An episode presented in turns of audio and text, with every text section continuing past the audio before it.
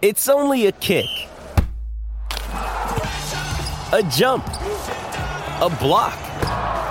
It's only a serve. It's only a tackle, a run. It's only for the fans. After all, it's only pressure. You got this. Adidas.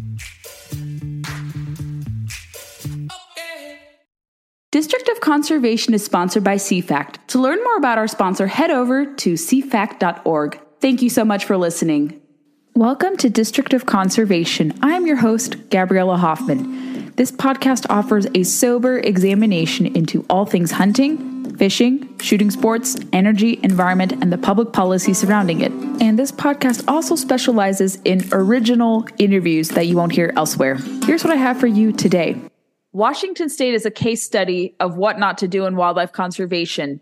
And I have two people on the ground. One is a former guest, previous guest, and one is a new guest to the show to talk about what is happening in Washington on the ground as it relates to the state wildlife agency, different issues percolating, and how a federal proposal to reintroduce grizzly bears into the North Cascades will have implications nationwide as well. So we have Douglas Boze returning to the show, and we're really thrilled to welcome Gary Strassburg. Gentlemen, thank you so much for coming on District of Conservation. Thanks for having us. Yes, thank you, Gabrielle. I appreciate it. Uh, Gary, for people who may not be familiar with your work, could you first tee up your background and, and groups you're affiliated with? I think it's important people know the groups that you guys have all started um, to respond to the things happening in Washington State. Uh, excuse me. Absolutely. Yeah. My name is Gary Strassburg, and I am a longtime uh, born and raised Washington resident. The only time I've been out of the state was the 20 years I did in the, in the military. Um, but I did a lot of that also in the state as well. But uh, hunted most of my life. Uh, well, by most, I mean by the age of five, and I'm 55 now. So uh, I've been hunting quite a while. Uh, due to the climate that has changed with uh, our governors picked for the commissioners, um, that got me started down a path when we lost our spring bear season. Uh, and then uh, me and uh, about a half dozen other people formed a small coalition called the Co- Conservation Coalition of Washington. So I'm a very I'm a you know a founder of that, and then I'm also a member of the American Bear Foundation uh, Washington chapter, a member of Howl for Wildlife, and uh, uh, the Washingtonians for Wildlife Conservation that's about most of them that I that I'm affiliated with. American Bear Foundation is great. I know Douglas also has worked with them. I've known Joe Condilas for a long time when it was formerly Western Bear Foundation. Great to see them expand. And Douglas, why don't you refresh everyone's memory about your affiliations and what you do in conservation? My name is Douglas Boze. I'm the president of the American Bear Foundation Washington chapter. I'm a uh, National Rifle Association lifelong member. I'm a hunter, trapper, fisherman, uh, published author. I write for uh, Bear Hunting Magazine uh, every issue. I have a couple books out, Ultimate Guide to Black Bear Hunting. As far as conservation goes, uh, to be honest, I, I can't stand politics. Um, but as as you get older, I think it becomes more and more important, or at least you take more notice of it. And with the spring bear debacle, um, I felt it was my personal duty to speak up in defense of hunting. And I and I encourage everyone out there to do the same thing whether it's your state or another state. In fact Gabriella you just posted a story about that and that's absolutely true. Um, people need to speak up for hunting and fishing in general not just hey I'm a duck hunter and I only care about duck hunting because if they if they take one section of hunting, they're going to be going for yours. the The whole goal is anti-hunting, so think of that. It's hunting as a whole they want to get rid of. Um, I kind of went off on a tangent there really quick, but that's generally what I'm involved with in Washington. Um, I represent bear hunters and uh, black bear and bear habitat, and we can talk about grizzlies here pretty quick. But uh, really, that's that's me. Two very very involved guys, and and that's why we have you on here on the program because people might be thinking, why should we be caring about Washington today? I think most of my listeners hail from the East Coast. I look at the statistics and I see, you know, Virginia, which is where I'm based. And then I have people all over all over the East Coast, you know, up and down. I have people in my home state of California, people following, I think, from all over the country. But we at the show keep people attuned to what is happening, even though it's billed as District of Conservation. I largely, you know, try to report on what's happening in Washington, D.C. and Congress and the White House and agencies but everything is interconnected. Everything from Washington affects what happens in the states. So we have an urgency and an, and a need to talk about this, and and that's why I brought you both on here. But Douglas or Gary, um, Gary, we talked about Washington State before. I've had Douglas come on the program to talk about it. I've talked to Howl for Wildlife as well on why these battles are extremely important, critical to talk about, even if you don't live in the state. But what would happen if what is what is transpiring in Washington State is replicated elsewhere? I know we're trying to see, we may see this rather in California. They've played at this as well. We've are starting to see this in Colorado take shape. I think Oregon also similarly. Um, and, and sadly, it is divided among partisan lines. You see largely blue states or what are Democrat run states pursuing this. And you do see then alternatively Republican states where this is not really transpiring so much, or in kind of middle of the road states or divided states, purple states where it still is largely untouched, thankfully. Um, but you see in these kind of very blue states, especially like Washington, where this is happening. Why is this happening in Washington? And why have animal rights activists, preservationists, anti hunters made Washington state a target of theirs? I believe that uh, it, it, it, comes from the top down. Uh, when you have leadership, when you have a governor, an attorney general, um, Department of Natural Resources, you name it, when they let it, when, well, one, the, the, the, governor elected the, not elected, he put these commissioners in place totally unbalanced, uh, totally went against the laws, uh, the mandate, uh, how he should have put these uh, commissioners in place when he did that, he offset the balance immensely. And so there was never going to be a vote that went towards hunters. And anti hunters saw that. And also, some of the commissioners have deep ties uh, to anti hunting groups.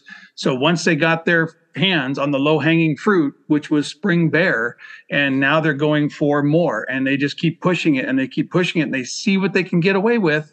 The more they get away with, the more brazen they get they're now i mean one of them just basically claimed that i am an anti you know i support anti-hunting and there's it's totally apparent how they're doing it. And so if they can get away with it here they're gonna do it other places. It's uh, the tentacles are long stretching. They're already in colorado. They're already in oregon as, and as you know they're already in california. But they're reaching other areas. They're starting to reach into montana. They're starting to reach into areas where traditionally these have been big game states that everybody's like, oh no, that will never happen here. Well, it's it's it's starting, and this snowball is gonna catch. It's gonna start picking up speed if we don't get out in front of it. Douglas, how do you feel about this? Why is Washington a test tube for experimenting like this? Well, that's a good question. Um, I think because they know they can make progress.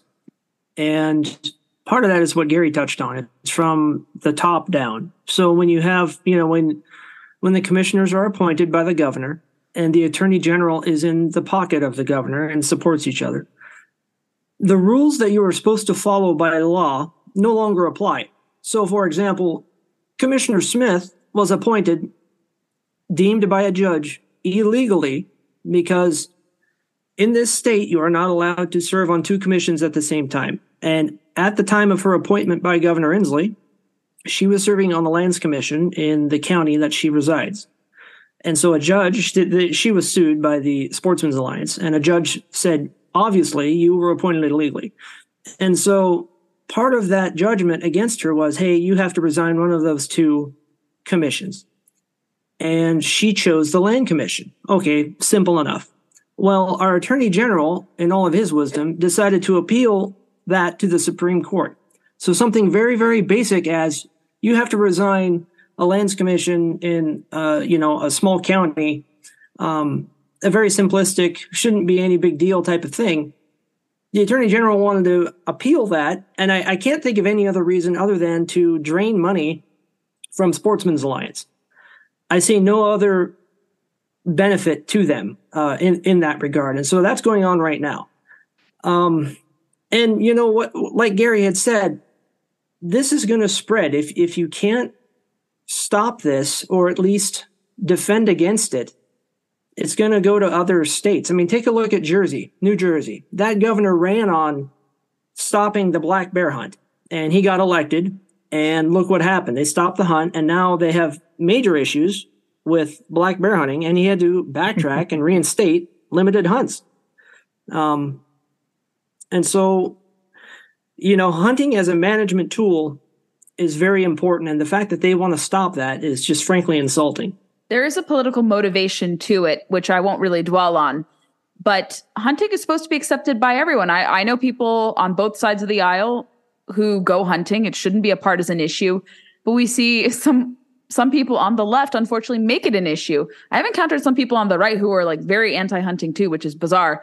Um, but it's usually emanating from the left to like their animal rights activists or vegans, like the rare kind. I was like, how do you reconcile that with your thinking? Uh, but but to each their own. Um, but like you said, New Jersey, he had to renege because the evidence was so clear that the absence of a bear hunt was detrimental to not only the well-being of people but the the bears themselves. Connecticut, I think I don't even know where they they thought that uh, an all out, you know, euthanization camp against bears would be better than allowing a hunt. Um, I don't know how you guys feel about what they did there, where it's basically a stand your ground, you know, type of thing against a black bear when they viewed hunting as more inhumane than that, which is funny to me. Um, but that's going to be interesting to see if that's reversed uh, when we see the results of that playing out. But they, they, these people, especially in these really hardened states, like states that were historically you know, the, the country's founding, Connecticut used to be very friendly to hunting, not so much anymore. Um, a lot wow. of these New England states, you know, it's it's a it's a picture into the future. Um, Massachusetts is increasingly hostile to different things, you know, all these different states. And it's really sad, and it shouldn't be the case, even though all the wildlife agencies still say hunting is a necessary tool. It's part of conservation and the North American model. And I was looking over your governor's proclamation, I have to recall, and you can remind me and refresh to our listeners. I don't know if he's taken anti hunting statements, but it's funny when he appoints people to the commission who are anti hunting, yet he issues proclamations saying, you know, in honor of National Hunting and Fishing Day. Right. How can he reconcile that? That's a, a very good question. I, I, I do want to just touch on something that you kind of hit on. So, for some of your listeners who are probably based in cities, and, and for instance, DC, not a lot of bear hunters in DC, most likely. And so let's just say that, hey, they don't agree with bear hunting. So, okay, what happens when it's canceled? Well, what happens when it's canceled is the bear population kind of gets out of control. You get troublesome bears. And what happens to troublesome bears? They get euthanized if they can't be relocated. They get euthanized by state agents. And what happens to that bear? It goes to a landfill or whatever nuisance animal, whether it be cougar, Colorado might have this issue coming up um, and so that animal gets wasted. Whereas if you still have a hunting season, it doesn't solve this problem, but it helps mitigate it. You can keep that population in check and people can use that meat and that hide and that skull. Right. And so the animal has value. Whereas if you don't have a hunting season, that animal has no value and it's, it's no more than a piece of trash that gets too close to your house and you got to get rid of it. So That's I just wanted to touch on that real quick. Yeah, go ahead, Gary. Well, I say, and that's the unfortunate part about that. That's what people don't understand. Like this whole them talking about taking out the mule deer out on San, uh, out on Catalina Island in California.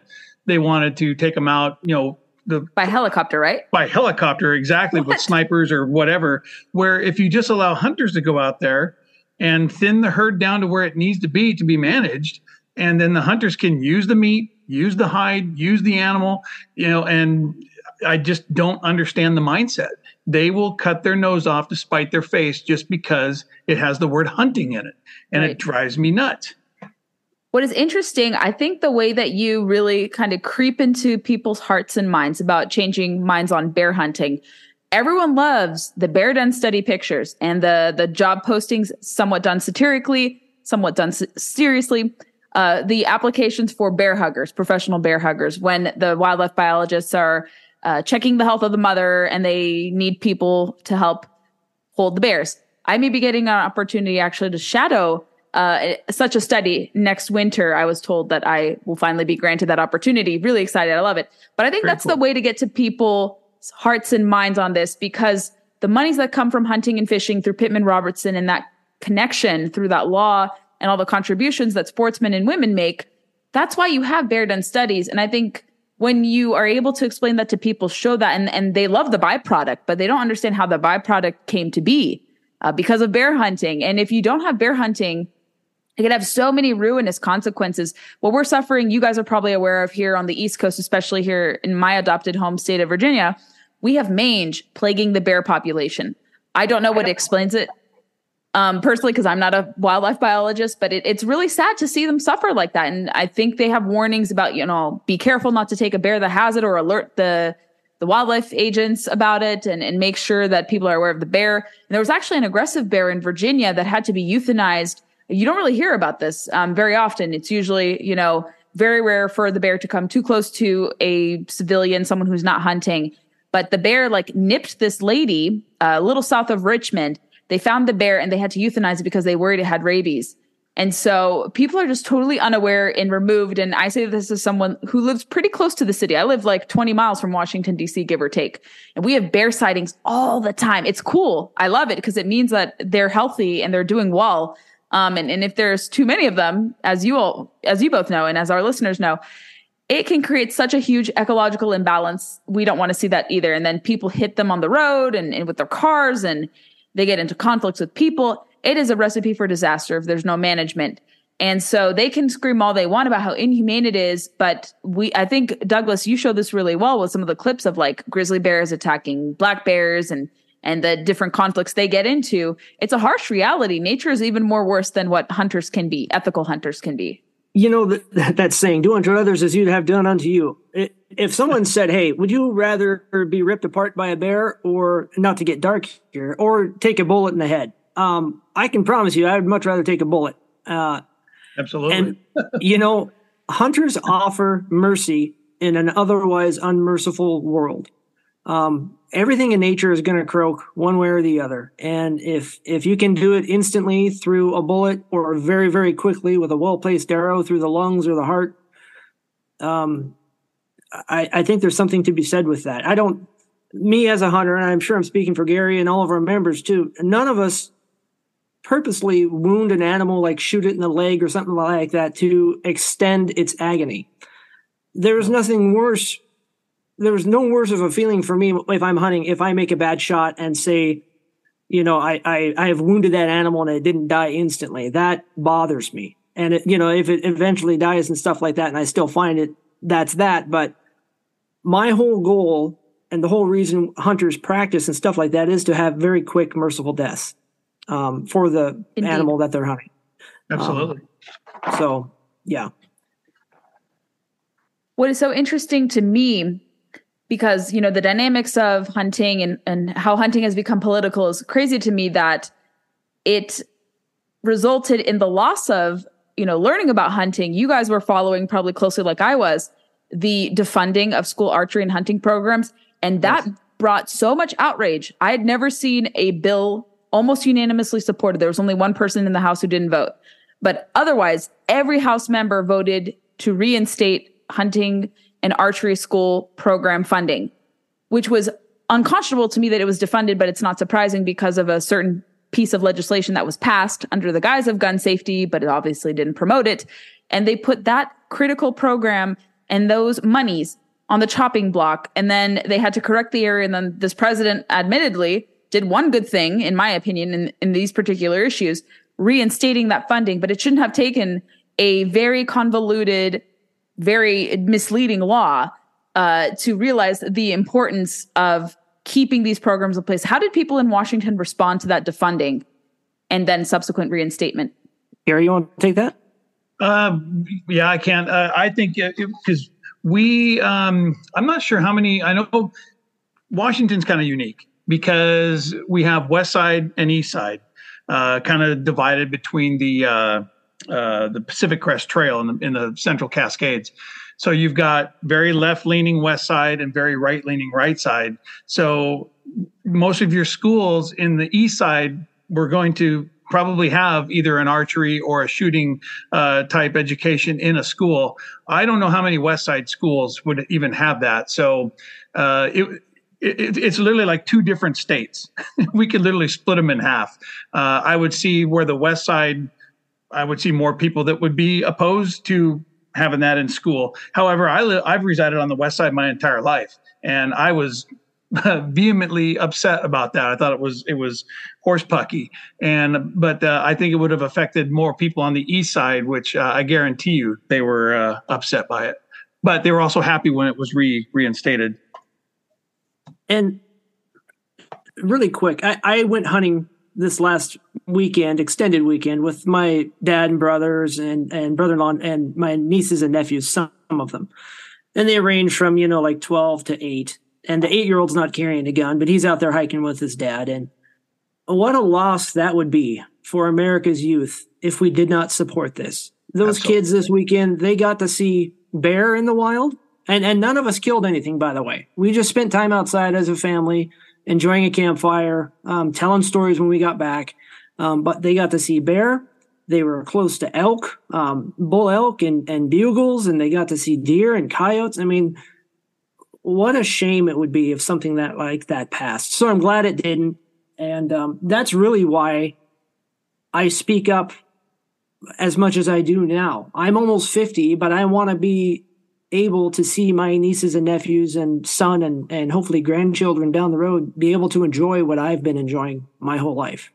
Absolutely. That's why I've have been I've joined the fight harder over the last three years because I don't think I could look my grandkid in the eye if something happened in one of the, you know, where let's, you know, worst case scenario, we lost all hunting in Washington state.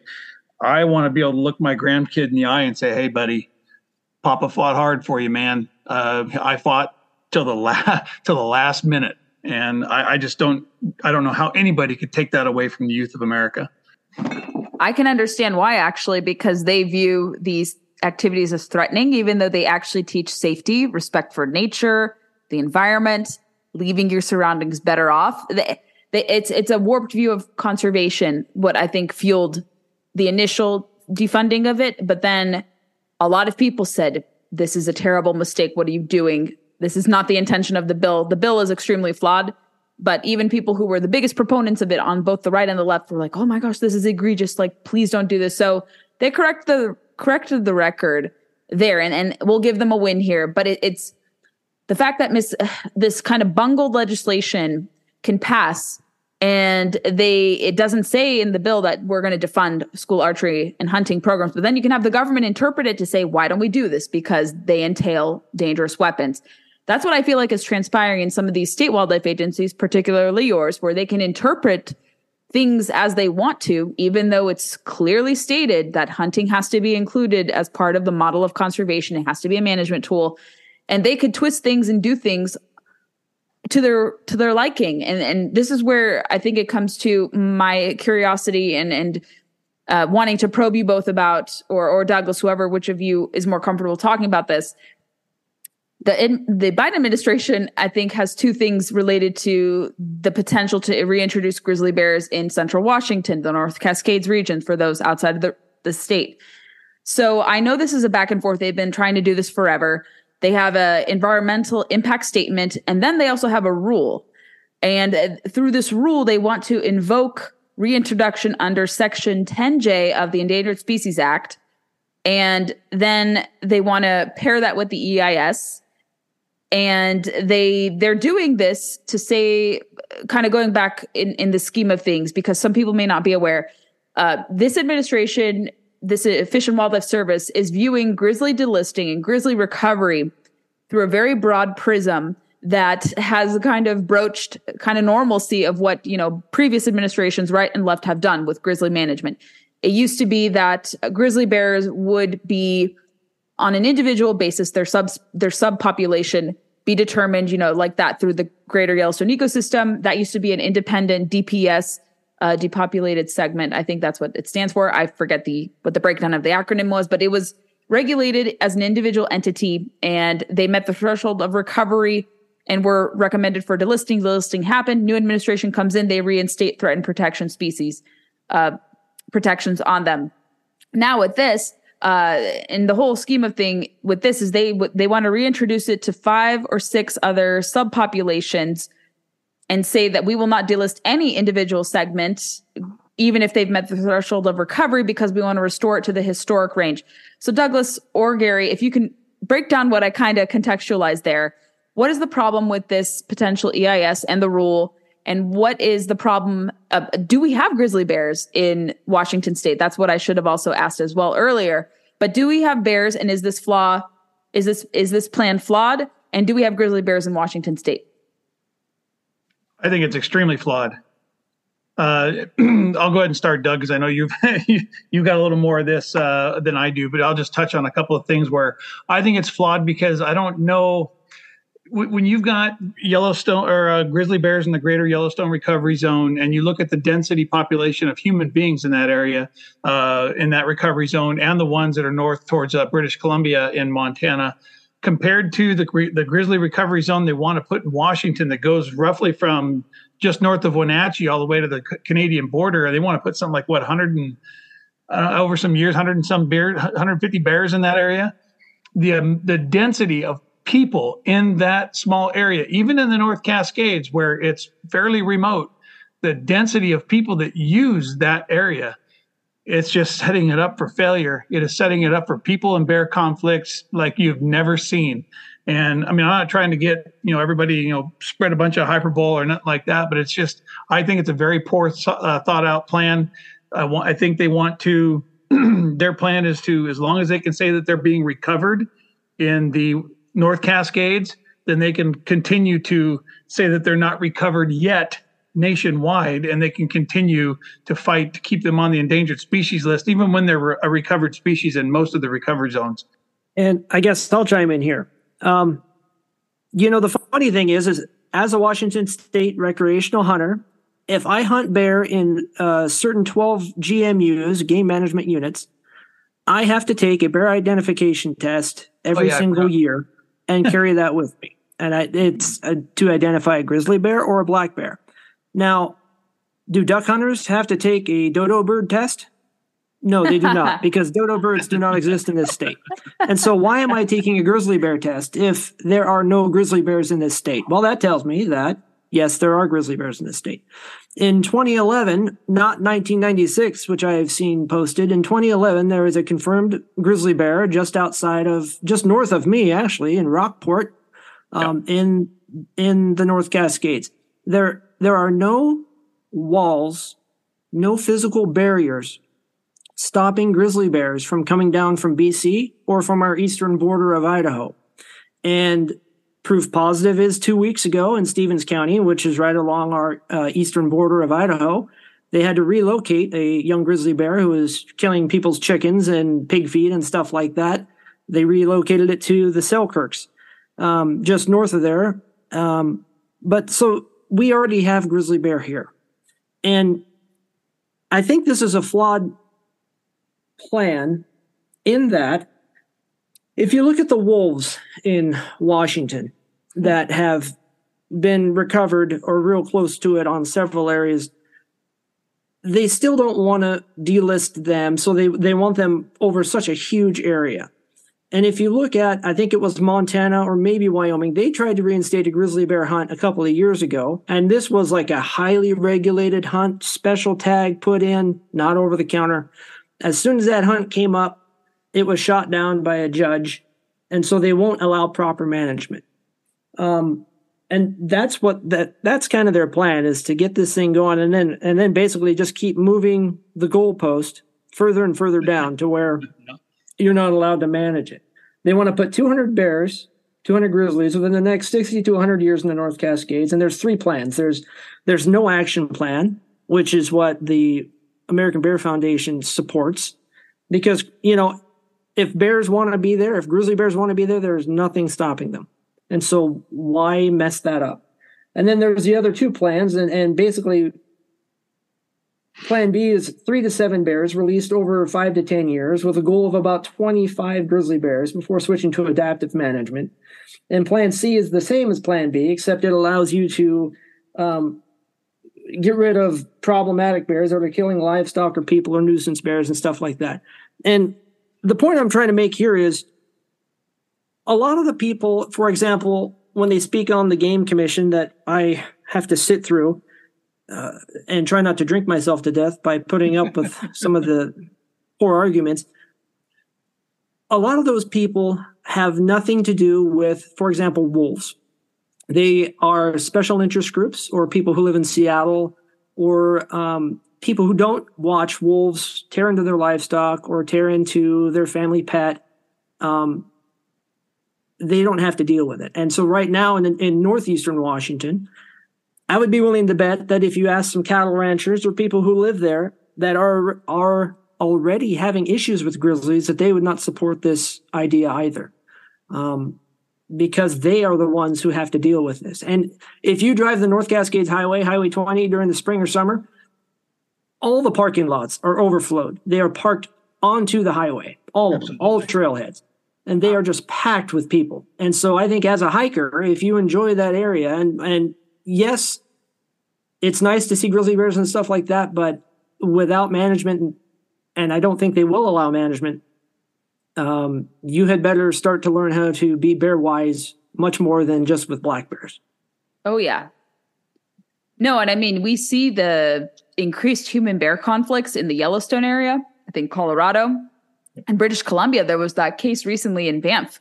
Very chilling stuff. I think um, they think these animals are cuddly and, and they fact they they forget that with any reintroduction planned plan out there, that you have to have some management in place. It's going to come in the form of the bears ultimately having to die one way or another uh, through a managed hunt or through you know government agents wildlife agents you know having to euthanize them if they're problematic.